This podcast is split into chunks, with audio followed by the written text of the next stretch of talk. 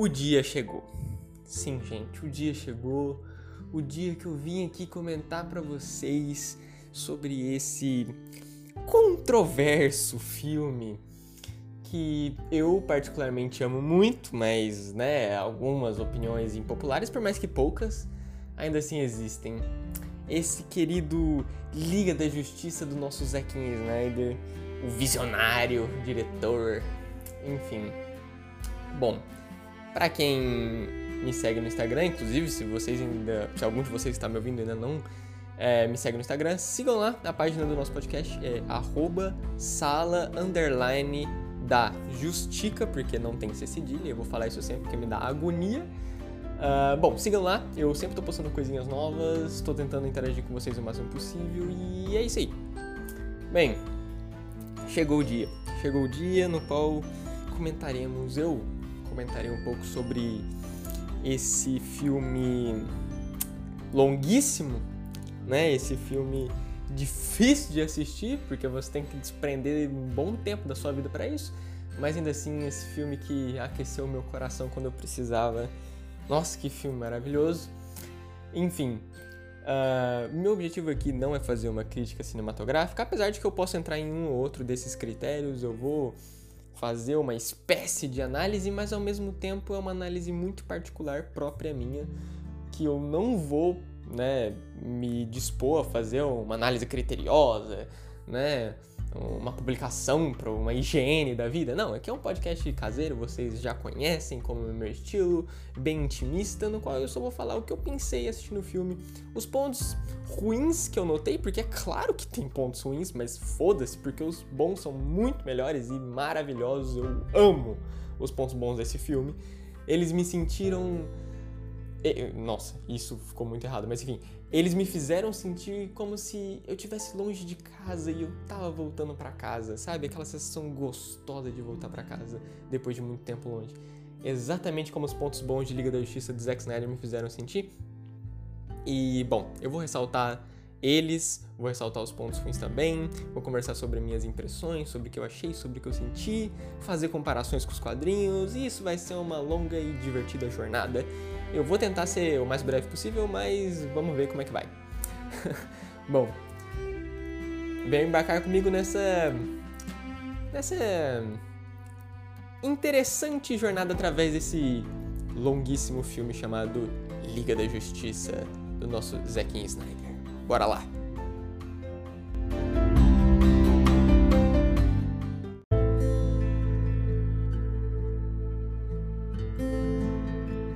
Quatro horas. Quatro horas que para alguns podem parecer uma perca de tempo, mas quatro horas que para mim foram presenteadas por Zack Snyder para pessoas que, igual eu, estavam carentes de uma Liga da Justiça que fizesse jus ao que a gente conhecia como esse supergrupo maravilhoso. Mas a história de Liga da Justiça, assim como muitas histórias a Liga da Justiça de Zack Snyder, no caso, começa um pouco antes de seu lançamento em 2021. Ela começa em 2016, durante o processo de produção do filme e durante o lançamento de Batman vs Superman. Quando a DC Comics, meio decepcionada com o fracasso do filme e com as críticas negativas, já queria manter o Snyder longe de suas produções. E o triste suicídio da sua filha, Auron Snyder, em 2017, em março de 2017, marcou a saída de Zack Snyder do projeto da Liga da Justiça. E com a saída de Snyder, a DC Comics no caso a Warner, né, produtora dos filmes da DC, chama então Joss Whedon, o diretor de Vingadores 1 e 2, para assumir o projeto que Snyder tinha deixado inacabado, né, devido à sua saída precoce em nome de cuidar da sua saúde, da sua família, né, depois desse acontecimento trágico. Decisão essa que levou nós fãs a termos uma decepção gigantesca quando assistimos esse filme em 2017. Liga da Justiça é fraco, sem inspiração. Liga da Justiça de 2017, no caso. Fraco, sem inspiração triste de se ver e nojento em certos momentos. É um filme que não faz nada para nós fãs. É, é, é, é realmente uma tristeza. E normalmente eu não julgaria Joss Whedon por ter feito tal filme porque ele chegou no meio do caminho, muita coisa já havia sido feita, ele foi jogado com uma extrema responsabilidade no seu colo e com a DC no seu cangote vendo o que, que ele ia fazer. A DC, no caso, e a Warner.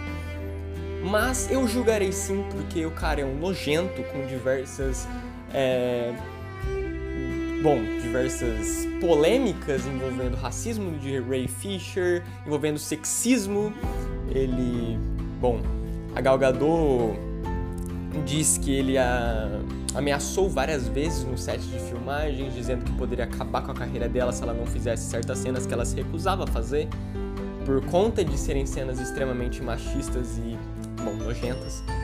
Cenas que ele usou dublês para fazer porque ele queria colocar no filme, entre muitas outras polêmicas. O filme, obviamente, foi um fracasso. Um filme péssimo, horrível e que merece ter sido um fracasso, né? E depois de um tempo passado, Snyder ainda acreditava na sua versão, ele queria encerrar o seu papel dentro da DC, dentro da Warner, dentro do universo que ele criou, que ele ajudou a criar, né? Mas que ele iniciou lá em Homem de Aço. Ele queria terminar aquilo, ele com ele acreditava na sua versão. E os fãs apoiaram, os fãs acreditaram. Os atores acreditaram. Então o movimento do release da Snyder Cut começou a ganhar força. Durante alguns anos, ele ganhou milhares de seguidores por todo o mundo.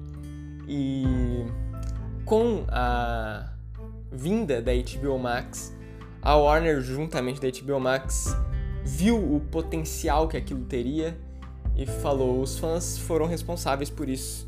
E deu o aval, deu o sinal verde para que Zack Snyder conseguisse fazer sua versão. Com um orçamento baixíssimo de 70 milhões, o que pra gente de dólares, o que pra gente é muita coisa, mas que para um filme é pouquíssimo, Zack Snyder conseguiu fazer uma obra de arte que encanta os olhos. É claro, com seus defeitos, que nós vamos falar logo mais, onde eu vou primeiro estabelecer os aspectos técnicos, depois falar um pouco sobre a narrativa e por fim comentar minhas experiências.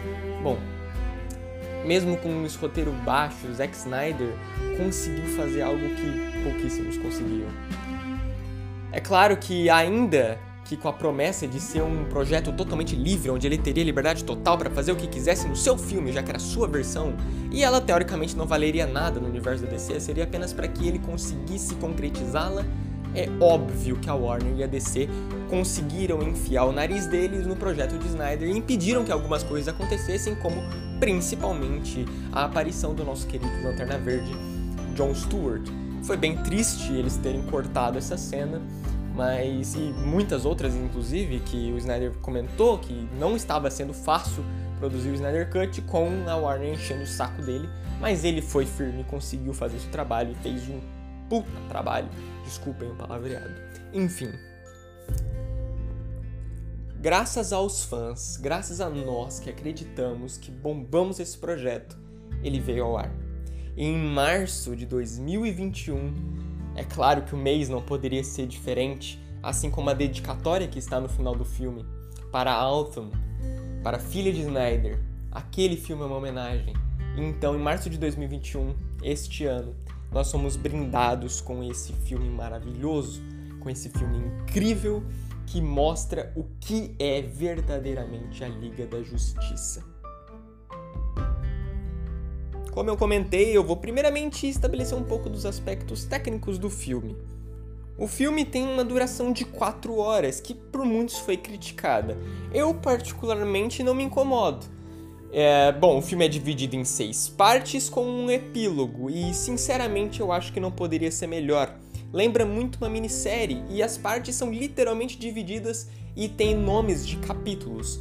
Inclusive, o Zack Snyder pensou nisso para que, para que os telespectadores pudessem ter uma liberdade maior e poder fazer seus lanches, poder fazer sua comida na hora que bem entenderem durante o filme quando as partes se encerrassem. Ele mesmo comentou isso, que era uma estratégia que ele recomendava que utilizasse.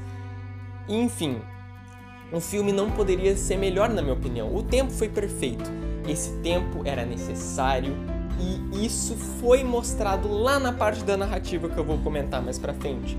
O tempo de 4 horas foi importantíssimo. Precisava ser 4 horas especificamente? Dava para ser menos? Dava. Mas eu creio que 4 horas foi sim maravilhoso. Deu tempo para o desenvolvimento de personagens, deu tempo para que Zack Snyder conseguisse realizar o que ele visava e, claro, sobrou tempo para colocar cenas que, infelizmente, aguçaram nossa vontade de algo a mais, algo que provavelmente não virá, já que Zack Snyder já revelou que está muito difícil isso acontecer.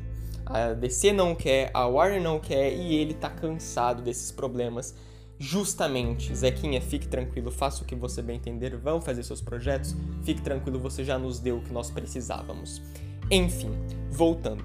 O tempo realmente é longo, mas eu acho hipocrisia da parte de muitos dizer que ele é longo demais, sendo que há tempos de filmes artísticos que pessoas como críticos assistem e não reclamam, e só porque um filme se dá tempo para desenvolver seus personagens com o tempo necessário, as pessoas reclamam, eu acho isso meio hipócrita, mas enfim.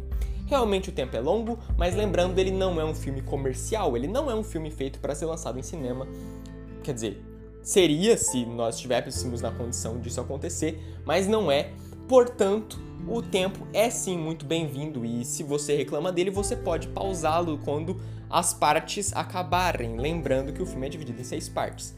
Inclusive, isso é algo muito poético, já que nos Estados Unidos, caso vocês não saibam, os arcos dos quadrinhos, os arcos de histórias, normalmente têm seis edições. A não ser que seja uma maxi-série, que compõe edições a mais. Mas normalmente, nos quadrinhos, os arcos são compostos de seis edições, o que, bom, convenhamos, parece uma ligeira coincidência do destino, mas conhecendo o Zequinha eu não creio que seja. Mas, para além do tempo, o filme foi disponibilizado na HBO Max lá fora, e como nós ainda no Brasil não temos HBO Max, apesar de que logo teremos, é, ele foi disponibilizado para compra e aluguel em algumas plataformas digitais. Bom, já passou-se o tempo onde isso era possível, hoje em dia o filme, se eu não me engano, está em pré-venda na Amazon, além de sair na HBO Max quando ela logo sair no Brasil.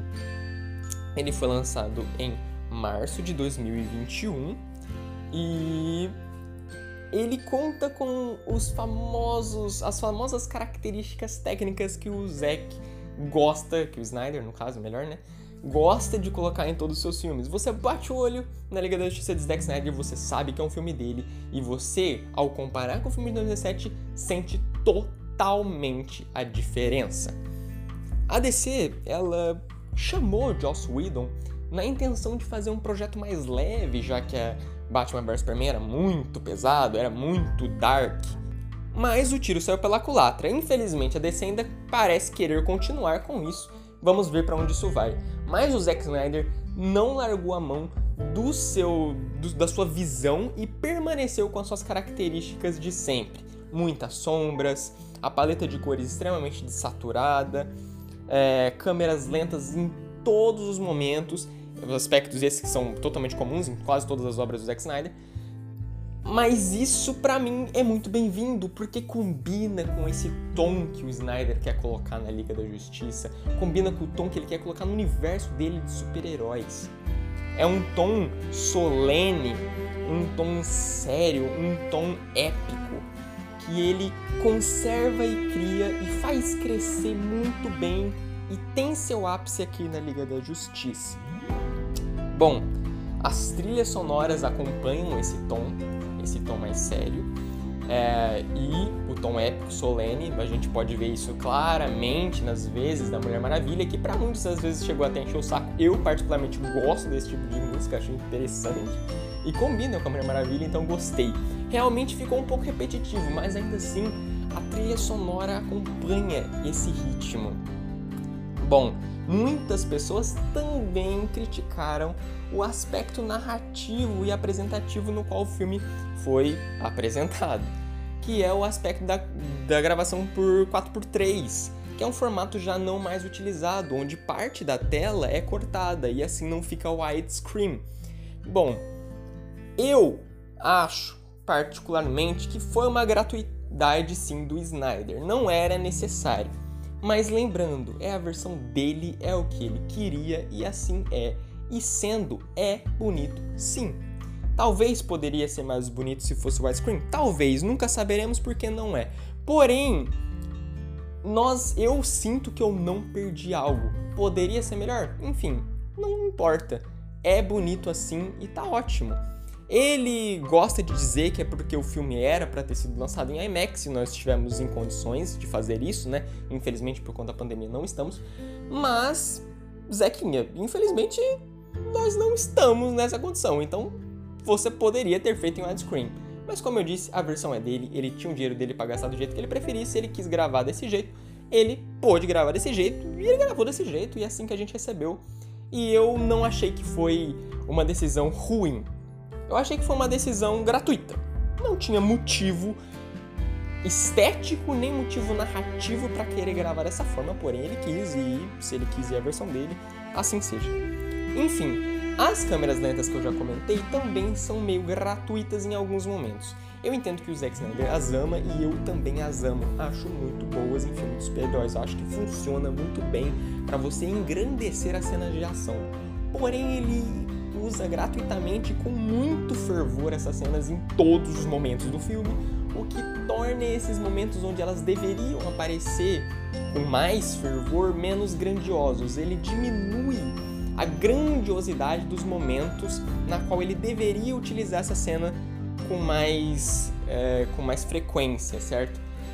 Então, essa grande demonstração de cenas de câmera lenta pode e é um problema técnico, porém um problema técnico que eu não senti. Ela realmente diminui algumas outras cenas? Um pouco.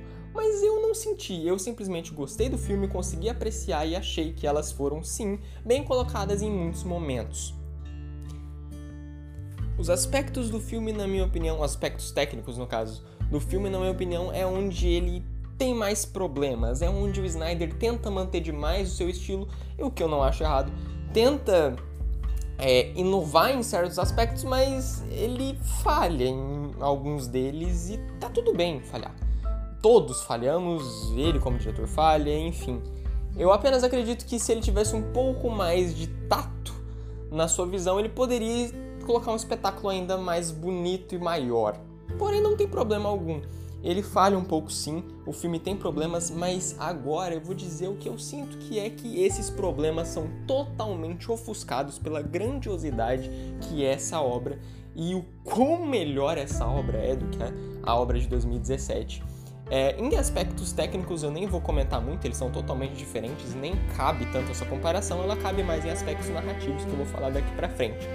Mas com relação a tudo que eu já disse, a primeira vez que eu vi esse filme foi pouco né? Poucos dias depois do lançamento oficial dele, em março agora de 2021, eu estava junto com a minha namorada, nós estávamos assistindo juntos e o, relacionado ao tempo, por exemplo, só um aspecto técnico aqui que me veio à mente agora para debater com vocês. Relacionado ao tempo, a gente só fez uma parada e eu, pelo menos, estava tão ligado ao filme que mesmo sentindo a necessidade da parada porque o tempo era muito grande, eu logo quis voltar. Eu comi na maior velocidade possível para que eu pudesse voltar para o filme. Fui no banheiro o mais rápido que eu pude, comi o mais rápido que eu pude, que eu quis voltar porque eu estava muito ligado no que estava acontecendo, eu estava muito conectado aos personagens, à missão e ao que de novo viria. De fato não veio muitas coisas novas, mas enfim, de qualquer forma, o filme me fez conectar muito mais nessa versão, me fez conectar totalmente nessa versão. Eu estava totalmente imerso e feliz com aquele conteúdo. O tom sombrio, a paleta de cor saturada combina com essa versão do Snyder, a versão solene, a versão séria, a versão épica e heróica que ele quer passar, só que não um heroísmo é, feliz, onde tudo é bom, tudo é bonito. Não, é um filme que quase prega um possível apocalipse da humanidade. Então, ele tem que ter esse tom mais sério, esse tom mais pesado, e essa coloração combina muito. Me fez encher os olhos em muitas das composições da cena. É claro que esse é um aspecto que o Snyder domina muito. composição de cena, composição de cenas épicas, o Snyder é um mestre nisso. É só você assistir 300 para você ver. O cara é um gênio, ele consegue compor uma cena de uma forma incrível que faz seus olhos marejarem, como eles fizeram algumas vezes no Snyder Cut. Mas depois desse debate de aspectos técnicos, que por mais que é onde tem mais problemas, eu ainda acho que ele acertou muito o ponto ali, vamos comentar a melhor parte do filme, que são os aspectos narrativos. Para o aspecto narrativo, agora sim as comparações vão entrar mais em voga.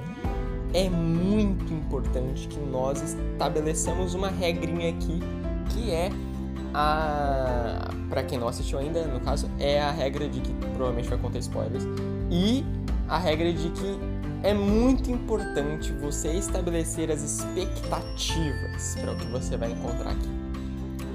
O filme da Liga da Justiça de Zack Snyder, ele tem o mesmo enredo, ele tem o mesmo tema da, do Liga da Justiça de 2017. É essencialmente de certa forma, a história do mesmo. A história igual, a mesma história. Mas o jeito que ela é feita é absurdamente diferente. Aqui nós temos muito duas palavras que, na minha opinião, são importantíssimas para o desenvolvimento de um filme, que é desenvolvimento e coesão. Zack Snyder, ele consegue, diferente da versão de Joss Whedon, com o tempo do seu filme, dar tempo a esse desenvolvimento de personagens, a esse arco da história, costurar as tramas, estabelecer a narrativa de forma fluida nesse aspecto do roteiro e no aspecto narrativo, eu não sinto, diferentemente dos aspectos técnicos, quase nenhuma gratuidade do Snyder. Parece aqui que ele acertou totalmente a mão. Há uma ou outra cena gratuita e em muitas cenas a parte delas que são gratuitas. Normalmente o fim ou o começo da cena, ou os dois, fim e começo da cena. Mas normalmente o, o meio da cena, o que ela quer passar, é totalmente essencial para aquele momento da história. Aqui a gente também tem momentos que de calmaria. Temos momentos de calmaria entre as cenas de ação que são muito bem-vindos, dão tempo aos personagens respirarem para que nós respiremos e para que a trama continue nos seus eixos e se construa conforme o filme vai andando. É fato que os primeiros atos do filme, o primeiro ato, na verdade, que compõe as duas primeiras partes, ele é um pouco mais.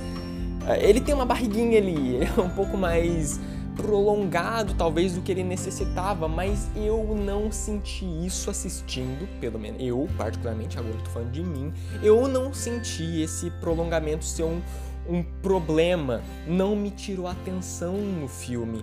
Pelo contrário, me conectou mais aos personagens, porque esse primeiro ato ele serve para apresentar os personagens, suas motivações, suas tramas, suas histórias, coisa muito diferente do que o Joss Whedon fez no Liga da Justiça de 2017, onde ele cortou quase tudo que o Snyder tinha feito destruiu o trabalho que o Snyder tinha criado e apagou o desenvolvimento de personagens jogando eles na trama e apenas acreditando que nós, como fãs deles, iríamos simplesmente acreditar que eles poderiam ser jogados na trama e não fazer nenhuma pergunta.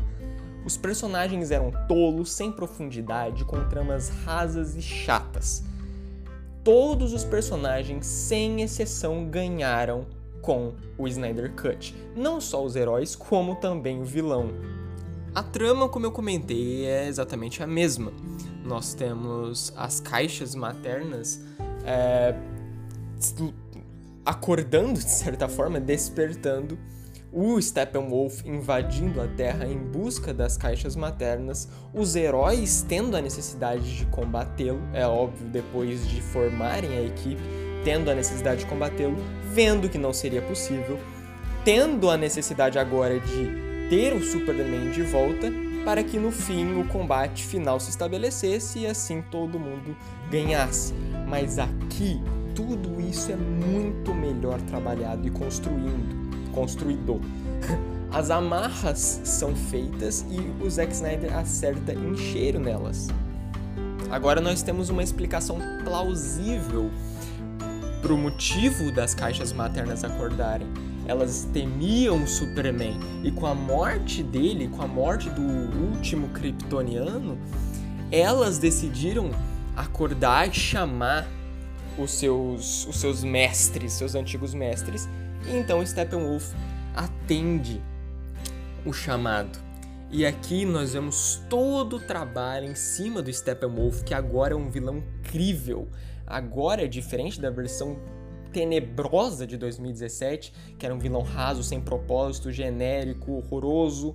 É um vilão com uma estética que por muitos pode até ser considerada feia, eu acho incrível, e que tem um propósito, que tem uma carga emocional gigantesca, gigantesca o suficiente para fazer com que alguns espectadores, e eu me coloco incluso nisso, tenham uma certa empatia pelo personagem. Ele é apenas um ser querendo sua redenção, querendo voltar para casa. Já faziam milhares de anos que ele conquistava planeta após planeta para o seu grande mestre Darkseid, que é a verdadeira é, ameaça do filme, de certa forma. A ameaça que está nas sombras, quase como um Sauron, de certa forma. Apesar dele ser teoricamente mostrado com seu corpo ali, né? O Darkseid é pou, pouco visto, mas quando é visto, é incrivelmente amedrontador. O Zack Snyder conseguiu passar totalmente aquele sentimento que nós que lemos os quadrinhos temos do personagem a construção de Apocalipse também ficou fantástica. Nós temos alguns vislumbres e finalmente de alguns personagens que nos remetem aos novos deuses e ao quarto mundo Jack Kirby que me deixaram com meu coraçãozinho nerd aceso de felicidade. Infelizmente não veremos mais muito disso é, nos filmes, pelo menos não por agora, mas ainda assim foi uma adição bem-vinda. E além disso, fica ainda mais crível essa necessidade de controle, de dominação pro Darkseid e pro Steppenwolf depois que é descoberta o ponto, um dos pontos que central do filme, na minha opinião, que é a equação antivida. Ela está na Terra. Então é óbvio que essa necessidade se mostraria para Darkseid. Ele necessita, ele, na verdade ele não necessita, mas ele quer com todas as suas forças possuir a equação antivida, que é uma entidade cósmica do universo DC muito famosa, e ele ele quer muito ter o comando dela porque quem a comanda comanda tudo, né? E então ele hum, é no filme do Zack Snyder pela única vez, eu imagino, mostrado isso e é muito importante para o desenvolvimento. Mas não são apenas os vilões e suas motivações, suas cargas dramáticas, suas tramas que são bem estabelecidas. Os heróis também ganharam muito com o filme. Na minha opinião, os que menos ganharam foram o Batman, que pouco mudou, tirando o fato dele parar de ser um estúpido, piadista, cínico, chato e estranho. Não parecia um Batman de verdade naquela Liga da Justiça de 2017. Aqui ele só tem uma leve mudança de tom e não necessariamente na sua trama ou na sua história a não ser um leve aprofundamento na sua carga dramática lá no fim do filme, quando além da morte dos pais, nós finalmente somos confirmados, o que a gente já sabia na verdade, da morte do Robin pelas mãos do Coringa, o que é claro coloca uma explicação bem plausível pela violência que o Batman tinha em Batman vs Superman. Esse é um Batman que não conseguia superar a morte do Robin. Eu também via muitas pessoas comentando sobre o Batman do Ben Affleck ser violento demais, não sei o que. É apenas a versão do Snyder e a visão dele sobre os heróis, isso eu vou comentar um pouco mais pra frente, mas eu ainda acho muito válido para essa visão de mundo diferente. Eu acho que a gente tem que tentar abraçar as versões de mundo diferentes e esse Batman é um Batman diferente. Então ele sim ganha com o filme, principalmente sua postura. Sua postura de Batman. Parece realmente que a gente está vendo um Bruce Wayne e um Batman de verdade. E finalmente parece que ele busca sua redenção. Parar de de ser tão violento, tentar ser mais humano, tentar voltar, tentar ter laços com outras pessoas e meu Deus, que relação incrível que é estabelecida entre ele e o Alfred. É a melhor relação entre Bruce e Alfred que eu já vi, pelo menos na minha opinião. Eu amo a relação do filmes do Nolan, do Bruce e do Alfred, acho muito linda, acho muito fraterna. Essa parece também ser uma relação fraterna, mas uma relação fraterna diferente. Diferente daquele Alfred que passa muitas vezes a mão na cabeça do Bruce, cuida dele com todo amor e carinho. Esse Alfred é um Alfred crítico. É um Alfred que não se não tem medo de falar pro Bruce que ele tá fazendo merda e que ele deveria reconsiderar alguns pontos. É um Alfred quebrado também e muito diferente que eu gostei. E finalmente, o momento essencial do Batman no filme é quando ele diz Faith Alfred, Faith tenha fé. Nós vemos o Batman mudar de perspectiva totalmente. Quando você pega Batman vs Superman para assistir, vê aquele homem totalmente desconstruído, quebrado, depressivo, ferrado na vida depois da morte do Robin, e agora você pega esse homem que finalmente tem fé, você vê a mensagem que a Liga da Justiça quer passar. A mensagem de esperança, a mensagem de justiça e a mensagem de que os heróis estão ali para salvar o mundo, mas que sem a fé nele, sem a fé nas, nas circunstâncias, na bondade, na grandeza, isso não seria possível. Bom, mas não só o Batman que, na minha opinião, só teve essa mudança expressiva de tom. Outro personagem que ganhou pouco foi o Aquaman. Na minha opinião, ele continua um pouco mais do mesmo, porém ele tem cenas a mais, cenas que na minha opinião são muito bem-vindas. Eu adorei a Atlântida que foi colocada pelo Snyder que é diferente da Atlântida lá do James Wan, do filme do Aquaman. Eu gosto das duas, eu apenas acho versões diferentes. Eu acho a do Snyder um pouco mais crível, parece uma civilização perdida, uma civilização antiga, isso é muito legal. A do James Wan é um pouco mais tecnológica. As duas combinam com fases diferentes dos quadrinhos, então eu não tenho que reclamar. Para mim são duas versões diferentes, ambas incríveis. É um prato cheio para mim que sou nerd.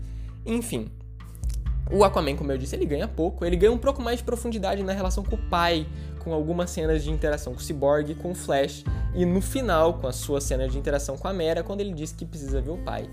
É estabelecida essa ligação maior que a gente vê no filme do Aquaman, e também é estabelecida uma ligação muito maior com a Mera, que a gente já vê acontecendo aqui, que é muito diferente da do filme do Aquaman, deixando mais uma vez claro que a versão do Snyder, a visão de universo compartilhado da DC do Snyder, é muito diferente do que a DC tem nos seus planos hoje em dia né? Infelizmente. Né? Mas enfim, continuamos.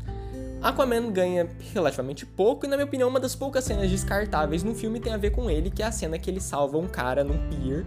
Na verdade, ele salva um cara no mar, coloca ele num bar e depois, naquela câmera lenta clássica do Snyder, ele começa a andar no pier e quebra uma garrafa de, de, sei lá, de whisky no chão e pula no mar.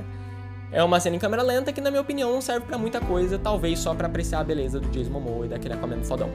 Pode ter seu significado, mostrar a dualidade do, do Aquaman, que ele tá dividido entre homem e Atlante, tá bom, tem esse significado poético, mas não, não sei se necessariamente ela teve esse significado na mente do Snyder.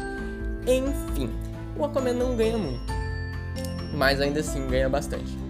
Agora vamos falar um pouco do pior, talvez, meu principal problema com o filme, que é o Flash. O Flash aqui, ele muda um pouco do seu tom trouxa que ele tinha no primeiro filme, ele era bem bobão, bem burro, bem, né, bem babaquinha assim, não babaquinha de ser um cara chato, mas de ser um cara irritante, de ser um cara forçado e ele continua forçado.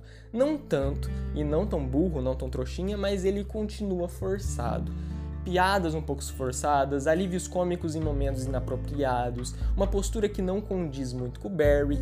Tem um fator também que ele não se parece muito com o Barry fisicamente, mas isso eu não me importo muito, isso eu relevo totalmente. A questão é mais a interpretação mesmo, eu não sei se foi do Ezra Miller ou se foi a intenção do Snyder colocar ele daquele jeito. Provavelmente foi a intenção do Snyder porque um ator não improvisa 100% do tempo, ele improvisa certa parte do tempo, certo? Então, o, o grosso do que ele apresenta ali é o que o diretor e o roteiro deram para ele apresentar. Então eu realmente não gostei. Ele protagonizou as, uma das melhores cenas do filme, se não a melhor, e cenas já são excelentes, porém ele peca bastante nas cenas de interação social e tem aquela cena que dá um pouco de vergonha alheia da salsicha. Quem assistiu sabe do que eu tô falando.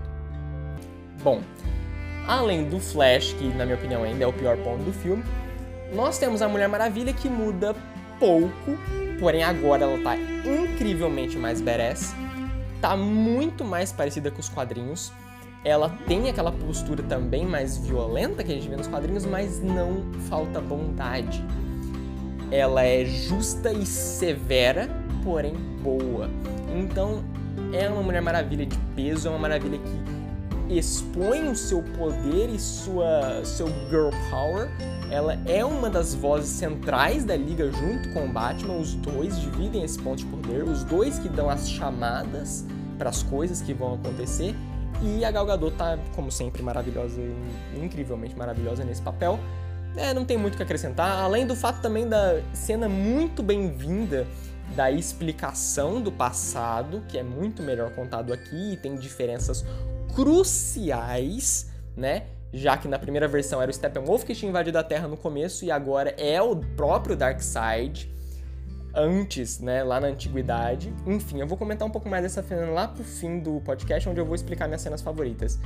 Mas e além dessa cena, né, dela explicando pro Bruce o passado, a primeira invasão de Apocalipse na Terra, nós também temos uma cena muito bem-vinda do universo das Amazonas, onde a flecha de Artemis, não é qualquer flecha, a flecha de Artemis é lançada e a Mulher Maravilha, obviamente, sabe do que se trata e toda aquela explicação é bem feita, aquele contexto. E aqui a gente vem de novo naquela questão qual é a diferença que um desenvolvimento de personagem, uma coesão de roteiro faz para um filme ser bom.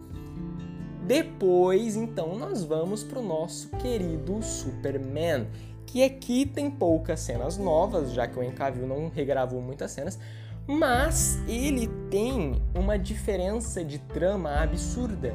Ele finalmente tem suas motivações bem estabelecidas, cenas lindíssimas com a Lois Lane, diferente do como é voltar? Coça. Aquela cena horrível e que me dá mais vergonha alheia do que tudo nesse mundo, daquele filme horroroso de 2017. Agora não, a gente tem, a gente tem cenas realmente emocionantes que completam é, o enredo do Superman, que completam a história, a trama dele, né? Os objetivos dele, completa aquele núcleo de personagem. A gente tem a volta dele, a gente tem a grata aparição do traje preto que remete lá a, ao arco que sucede é, a morte do Superman, que é o retorno do Superman depois que ele morre e ficou perfeito. Aqui as motivações são diferentes, né? Nos quadrinhos a motivação dele usar o traje preto, que também era um pouco diferente, não tinha capa, tinha manopla e tudo mais. O traje preto nos quadrinhos era utilizado por uma questão regenerativa. Aqui no Snyder Cut ele é utilizado porque o Snyder ele pega o traje preto e com, coloca de certa forma ele nas origens do Superman, nas origens de Krypton e, e, remete a esse aspecto perdido do personagem e toda a releitura poética das cenas onde envolvem o retorno do Superman são belíssimas. Aquela cena que ele voa com os dois braços abertos em direção ao sol é simplesmente Superman é lindo de se ver, é uma das cenas mais bonitas que tem no filme e em filmes de super-herói de forma geral. Eu dificilmente consigo listar alguma cena mais bonita que essa. É claro aqui a gente vem para aquele aspecto do Snyder, do, do Snyder é foda, do Snyder gostar muito de colocar esse papel de, de crescimento no Superman, endeusar o Superman, comparar ele frequentemente com a figura de Jesus Cristo. Porém, ao mesmo tempo que ele faz isso, eu vou abordar isso um pouco mais para frente também, ele também quebra seus personagens, como já quebrou em Batman vs Superman em outras ocasiões, transformando eles em humanos, em humanos falhos, em humanos com problemas. E aqui, falando de humanos, que a gente vai entrar pro personagem que tem problemas com essa questão, que é o Cyborg, que com certeza é o personagem que mais ganha com essa versão. O Cyborg tem é o coração do filme, ele tem o seu arco como central. É graças a ele que toda a conexão com as caixas maternas, trama central do filme, é estabelecida. O ciborgue é essencial. A relação com seus pais, a relação com os seus amigos da liga, o seu entorno com os seres humanos, a sua humanidade é estabelecida. Ele para de se ver como um monstro, inclusive no começo ele anda encurvado como um monstro e no final ele anda com o peito estufado. Essa diferença de postura é muito bonita e é muito delicado da parte do Snyder perceber isso. O Cyborg é um personagem muito complexo. A sua relação homem-máquina é uma relação muito complexa e muito bem elaborada aqui. A gente vê cenas cativantes como ele dando dinheiro para a mulher, ele usando os poderes dele da forma, da melhor forma possível, né, fazendo uma justiça social ali naquele meio. É um personagem simplesmente fantástico. A gente quase tem um filme solo de origem do Cyborg dentro do Snyder Cut. É, é simplesmente lindo. E o final, com seu arco finalizando, é belíssimo, belíssimo, belíssimo, belíssimo. Com ele em frente ao túmulo de seus pais. É uma cena linda com ele fazendo ressurgir o gravador que seu pai havia deixado que ele havia quebrado e ouvindo o final da mensagem. E o final da mensagem o quanto que te emociona é, é simplesmente fantástico. O Cyborg teve um tratamento que ele merecia e Ray Fisher deve estar bem feliz com isso. Finalmente foi feita justiça ao nosso querido Cyborg. Bom deixando isso claro, nós vemos uma coesão nesse filme que não tinha sido mostrada no Liga da Justiça de 2017. Um filme quebrado que, por essência, é o mesmo filme, mas que mostra pra gente o quanto faz de diferença um bom tratamento do seu filme. A história, a trama é a mesma, mas o tratamento que a trama teve foi diferente. O tempo que a trama se deu foi diferente. O desenvolvimento, a coesão foram diferentes e isso faz total importância, é de total importância, faz total significado para a história. Bom, eu não podia deixar antes de encerrar essa parte da narrativa de comparar um pouco com os quadrinhos, né? O Zack Snyder, ele se baseia muito nesse universo, ele ama esse universo e bom, é claro que ele levou uma leve uma leve inspiração na primeira aparição da Liga da Justiça, na, na revista Brave and the Bold, número 28, uh, ah, que era uma equipe que continha Flash, Aquaman, Mulher Maravilha, Superman, Batman e o John Jones, Caçador de Marte, que porventura nós temos mostrado no filme e infelizmente não vem a ser o que nós viríamos porque a DC odeia a gente e não quer dar continuidade a esse universo maravilhoso.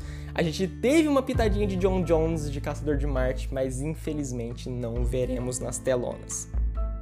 E além disso, essa primeira aparição da liga também conta com o querido Lanterna Verde, Hal Jordan, não John Stewart, mas Lanterna Verde esse que também estava no roteiro do Snyder, também estava em sua visão, que a DC impediu que fosse colocado no filme, porque de acordo com eles, eles já tinham planos para esse personagem no futuro. Então, Infelizmente, nós não tivemos uma composição exatamente igual. É, temos a adição do Cyborg para compensar a falta de John Jones ou do Lanterna Verde. E nessa HQ, que inclusive algumas referências são colocadas, é, o, o jeito que o Snyder coloca é bem bonito. Eles enfrentam o vilão Starro, que é uma estrela do mar gigante alienígena, que né, um conquistador, é uma HQ bem antiga. Ele, a Liga está enfrentando um Starro, o Starro esse que vai ser o vilão do filme do Esquadrão Suicida, e eu tô louco pra ver. Mas enfim, é muito bonito ver essa, essa equipe se formando tanto nos quadrinhos quanto no filme e ver essas, essas interligações, essa intertextualidade é, é muito bacana. Não só isso, como a Liga da Justiça do Snyder é bem inspirada também numa fase que eu, dessa vez, diferente da primeira aparição da Liga, eu já não gosto muito, que é a fase dos Novos 52. A composição da Liga é quase a mesma, com exceção de que os Novos 52 é, tem o Hal Jordan, e no filme do Zack Snyder nós não temos Hal Jordan, mas assim como no filme do Zack Snyder, a Liga do Novos 52 tem o Cyborg. Para quem não sabe, vou dar uma leve explicação do que é Novo 52. O Novo 52 é uma fase das HQs de, da DC Comics que surgiu nos anos 2011 por conta de um acontecimento de uma mega saga que ocorreu na HQ do Flash chamada Flashpoint, onde o Flash, com as suas viagens no tempo, rebutou, recriou o universo DC e tudo foi contado do zero. Foi uma das piores decisões que a DC Comics já tomou e eles se arrependem até hoje, podem ter certeza disso. Enfim, isso foi, entre aspas, corrigido hoje em dia nos quadrinhos, mas ainda temos consequências dos novos 52. Uh, a Liga da Justiça sofreu muito, inclusive no, nos primeiros arcos da Liga da Justiça do 952, que são incrivelmente uh, e com toda razão criticados pelo público, nós temos também uma invasão de Apocalipse, dessa vez com o próprio Darkseid, e eles, e ele, no caso, é banido da Terra, de certa forma, temporariamente, por uma liga totalmente inexperiente, totalmente sem entros... não entrosada, talvez? Enfim, sem entrosamento. Uh, bom, uma Liga da Justiça sem nenhuma experiência consegue desbancar um Darkseid e isso foi péssimo, ninguém gostou, foi uma fase horrível. Mas nos aspectos de trama, é, tem uma leve inspiração e também tem uma leve inspiração, na verdade leve não, uma grande inspiração na, na equipe em si, nos personagens que compõem a liga. Por sorte, o Snyder tem uma mente muito boa e consegue criar uma história própria, contendo elementos de histórias antigas e novas dos quadrinhos, mas uma história própria, com um universo próprio que eu particularmente gosto dessa visão. Não é todos que gostam, mas eu gosto muito. Enfim, esses são alguns comparativos que eu queria trazer para vocês.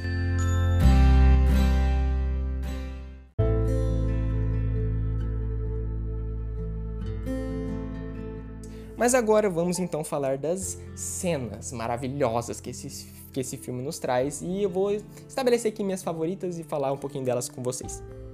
Vamos lá. Como não falar das minhas cenas favoritas se eu não falar da minha cena favorita? Que, meus amigos, que coisa linda! A cena do Flash voltando no tempo, salvando a Liga, salvando o mundo da destruição das caixas maternas é, é de uma sensibilidade, é, é, de, é de uma criação tão linda que, que, que me faltam palavras para descrever esse momento. Bom, nós temos lá o mundo sendo destruído depois da falha do Cyborg em conseguir conter as caixas maternas por conta da falta do Flash conseguir chegar até ele. Ele tinha sido acertado por uma bala, que inclusive é uma cena meio tosca, mas enfim que um cara do exército de Apocalipse, um parademônio, consegue acertar o Flash correndo na sua maior velocidade, o que é bem questionável. Mas enfim, ele acerta o Flash, o Flash não consegue impulsionar o Cyborg para dar a carga elétrica para o Cyborg conseguir resetar as caixas maternas.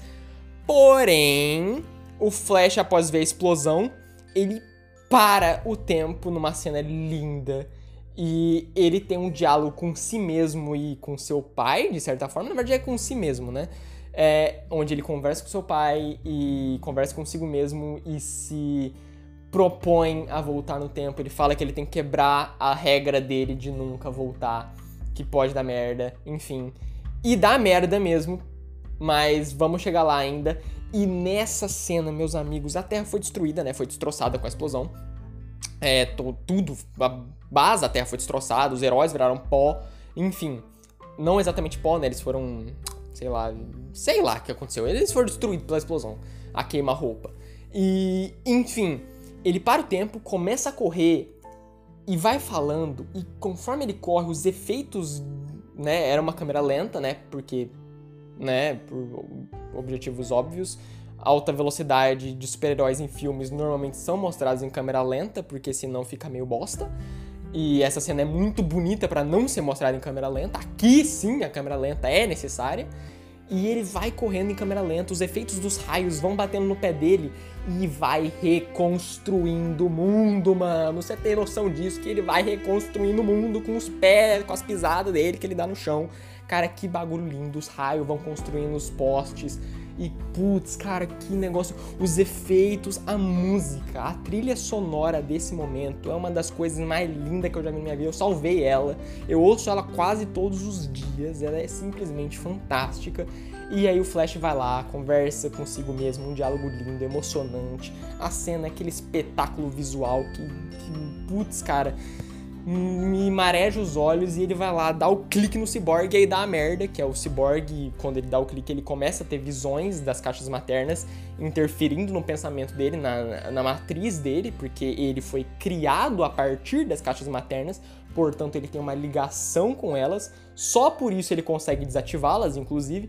E então, por conta dessa ligação, elas influenciam no pensamento dele e por conta da volta no tempo, ele começa a ver o que aconteceria nesse universo é, no universo que o Superman morre. E aí nós temos um pouquinho da Liga da Justiça 2 e 3 do Zack Snyder ali, que ele revelou os planos, porque, caso vocês não saibam, teve um breve museu do Snyder Cut por um certo tempo, onde Snyder colocou os planos de personagens, figurinos, o plano, os roteiros iniciais, enfim. Lá nós tivemos muito do que seriam os três filmes da Liga, que, meu Deus, era uma coisa incrível que eu tava louco para ver, com exceção de uma outra coisa que é meio polêmica, que eu não vou entrar aqui, porque, enfim, não tenho tempo.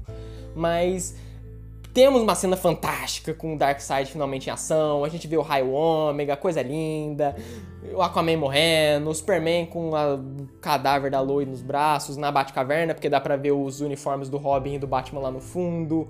É, cara, doideira total. A gente vê um, um, Lanterna Verde morto. Putz, cara, que coisa linda. Não é o Lanterna Verde John Stewart, nem o Hal Jordan, não é o Lanterna Verde humano, inclusive. É o Kilowog que é um outro Lanterna Verde da tropa lá, bem famoso, inclusive nos quadrinhos. Ele tá morto lá no chão, é bem bacana. A gente vê outras coisas, a gente vê a carta do Coringa voando, que significa que ele também tava morto. Cara, putz, que cena foda. E aí a gente vai para uma outra cena simplesmente fantástica, que é a cena que o Superman chega, que é a cena que encerra o arco do Superman depois de toda aquela cena linda na nave, dele pegando o traje, dele voltando às suas origens, ao passado de Krypton dele, né, antes disso ainda, dele encontrando a Lois e a mãe dele, falando que ele precisava, precisava ir lá. Ele era o Superman de volta, aquele escoteirão que a gente conhece. Depois da cena do sol, daquela cena de endeusar ele, como sempre, né, enfim. Ele chega e, nossa senhora, como ele chega. Ele come o Steppenwolf na porrada. Mas não é só ele, diferente no filme lá da Liga que só ele luta praticamente. Aqui não, a gente tem os heróis lutando juntos. Aquaman, Mora Maravilha, desce o pau nele. É, os outros nem tanto, é mais os, dois, os três ali. Porque, bom, Batman, querendo ou não, por mais que é meu personagem favorito, ele ainda é só um humano, né? Ele ajuda, sim, com, com o que ele pode, mas ele não ajuda muito nessa parte da luta específica, né? O Cyborg tá lá separando as caixas, tentando separar as caixas. E, enfim, tudo acontece, é uma cena linda. Putz, cara, que, que coisa incrível. De verdade. É, isso, inclusive, essa cena que o Superman volta é antes da cena do Flash, tá? É, depois tem a cena do Flash, pá, volta tudo normal, eles acabam de descer o cacete ali no, no Steppenwolf. E aí, meus irmãos, aí a gente vê o Darkseid diferente da primeira vez que a gente vê ele, que vai ser na próxima cena que eu vou falar. A gente vê o Darkseid em Apocalipse, com o Dessaad, com a Vovó Bondade, com todo aquele pequeno núcleo do, do quarto mundo. Nossa, cara, que coisa linda! É, mareja meus olhos toda vez que eu falo nisso. É uma coisa fantástica e muito bonito. E, porra, passa o poder do Darkseid, é, é lindo. Depois, a minha próxima cena que eu vou dizer aqui que eu amo, que é a cena do passado, onde nós vemos primeira invasão do Darkseid, com ele vindo pra Terra para destruir ela com as caixas maternas, enfim, aquela coisa de sempre, dominação, pá, beleza. Ele ele descobre que tem equação antivida aqui, mas ele teoricamente não sabe que é, que é exatamente a Terra, enfim. E o exército humano, junto com os Atlantes e as Amazonas e os deuses e um Lanterna Verde, pela primeira vez e única até então, se juntam para derrotar a invasão apo apocalíptica de Apocalipse. E é simplesmente fantástica a cena. Ela é um pouco gamificada. É, de novo, o Zack Snyder só teve 70 milhões para fazer os efeitos especiais, especiais do filme. Gente, 70 milhões é muito pouca grana para um filme live action, tá? para um filme animado é, é, ainda é pouco, mas é grana o suficiente. Agora, 70 milhões para um filme live action é muito pouca grana. E mesmo assim ele entrega. E nossa, como ele entrega. Tem um outro efeito especial que é um pouco questionável, mas dane-se. É lindo.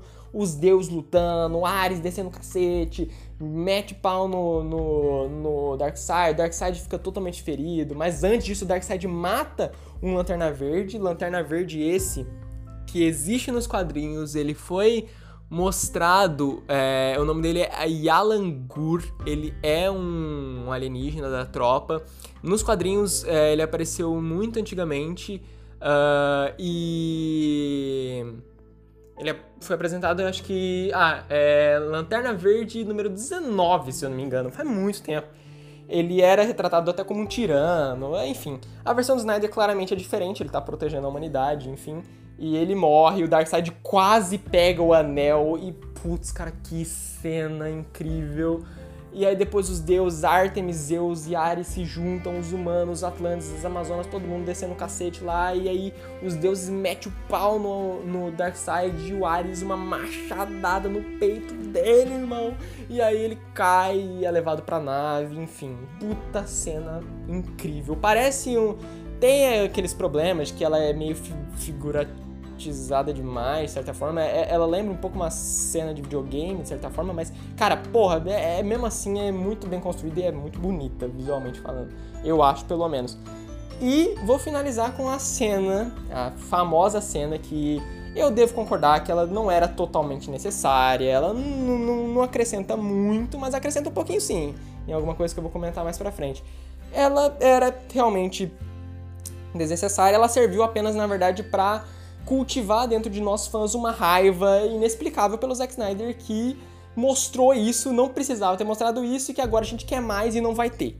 Isso é muito triste. Que é a cena do pesadelo, onde a gente vê aquele futuro apocalíptico bem característico que provavelmente ia aparecer num próximo Liga da Justiça, onde é o Superman vê a Lois morta, desintegrada, lembrando que no universo do Snyder, foi confirmado pelo próprio Snyder, a Lois estava grávida, meu irmão. Então o Superman vê a Lois ali morta, desintegrada, ele fica malucão e, nossa senhora, a Terra vai acabar. E os super-heróis lá, os poucos que sobraram junto com os vilões, a coisa ficou louca, não tem mais herói, não tem mais vilão, tem só sobrevivente humano, meu bicho. Porque o resto é só alienígena querendo destruir a Terra. Putz, cara, deu aquela sensação que a gente deu em Batman vs Superman. E principalmente o maior acréscimo foi o Coringa do Jared Leto, que dessa vez tem muito mais impacto, né? Ele tem uma conversa com o Bruce que eu, eu vou dizer, eu ainda tenho meus problemas com o Coringa do Jared Leto. Não gosto da risada dele, acho cagada, parece um pato morrendo é, é estranha realmente. Ele tem é, um ou outro probleminha ali na parte da interpretação, na minha opinião, do que eu conheço como Coringa, mas no geral ele é bom. Ele, ele improvisa muito, o Snyder disse isso e dá pra ver, ele improvisa muito, improvisa muito bem. E ali a gente tem o estabelecimento completo da morte do Robin, né? Ele confirma e a cena que ele fala isso com o Batman, cara. Putz! Cara, é um dos melhores embates Batman versus Coringa que a gente já viu nas telas. Obviamente, embate de fala, não embate de soco né, na cara do Coringa. É óbvio que não chega nem aos pés do Dark Knight. É, do, do Christopher Nolan, mas ainda assim é uma, é uma conversa muito Coringa e Batman dos quadrinhos. É muito Coringa e Batman dos quadrinhos. Relembra muito isso, é muito boa assim, eu gostei. Era desnecessária? Sim. Foi gratuito? Provavelmente. Mas cultivou essa esperança em nós que a gente fica puto com o Snyder. Foi muito bonito. Também foi estabelecido que a Arlequina tá morta naquele universo também, bem, bem pesada a cena. É, não mostra, né? Mas o Batman fala. É bem tenso. E, cara, o Coringa com uma personalidade foda, metendo V mesmo. E aí no fim a gente vê o Superman lá chegando, a treta ia ficar louca.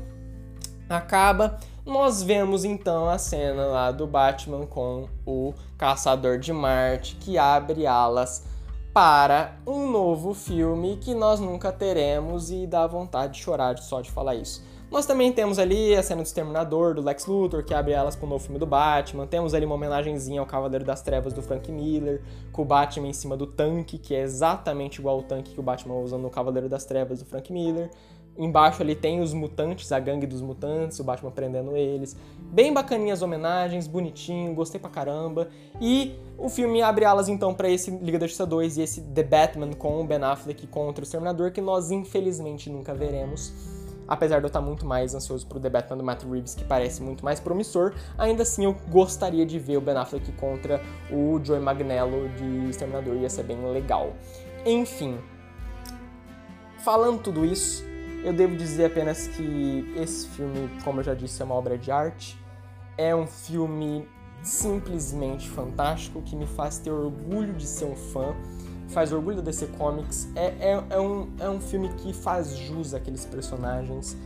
É, é uma homenagem. O filme é uma homenagem.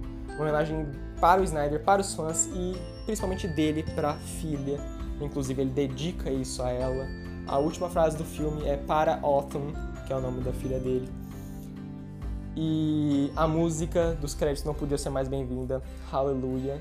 É, é, de tocar o coração realmente, então eu só posso agradecer a Autumn, a Zack Snyder, por proporcionarem para esse fãzinho aqui e para muitos outros no mundo, que foi um filme muito aclamado positivamente, proporcionarem pra gente essa obra que finalmente faz jus ao que eu cresci vendo da Liga da Justiça, ao que eu conheço da Liga da Justiça, aos quadrinhos que eu li, a série animada que eu assisti, aquela Liga da Justiça que me inspirava como pessoa, que tinha ideais, que prezava por uma moral boa, por uma justiça realmente. Essa Liga da Justiça é épica, é bonita, é simbólica ela tem força, ela muda as pessoas para bem.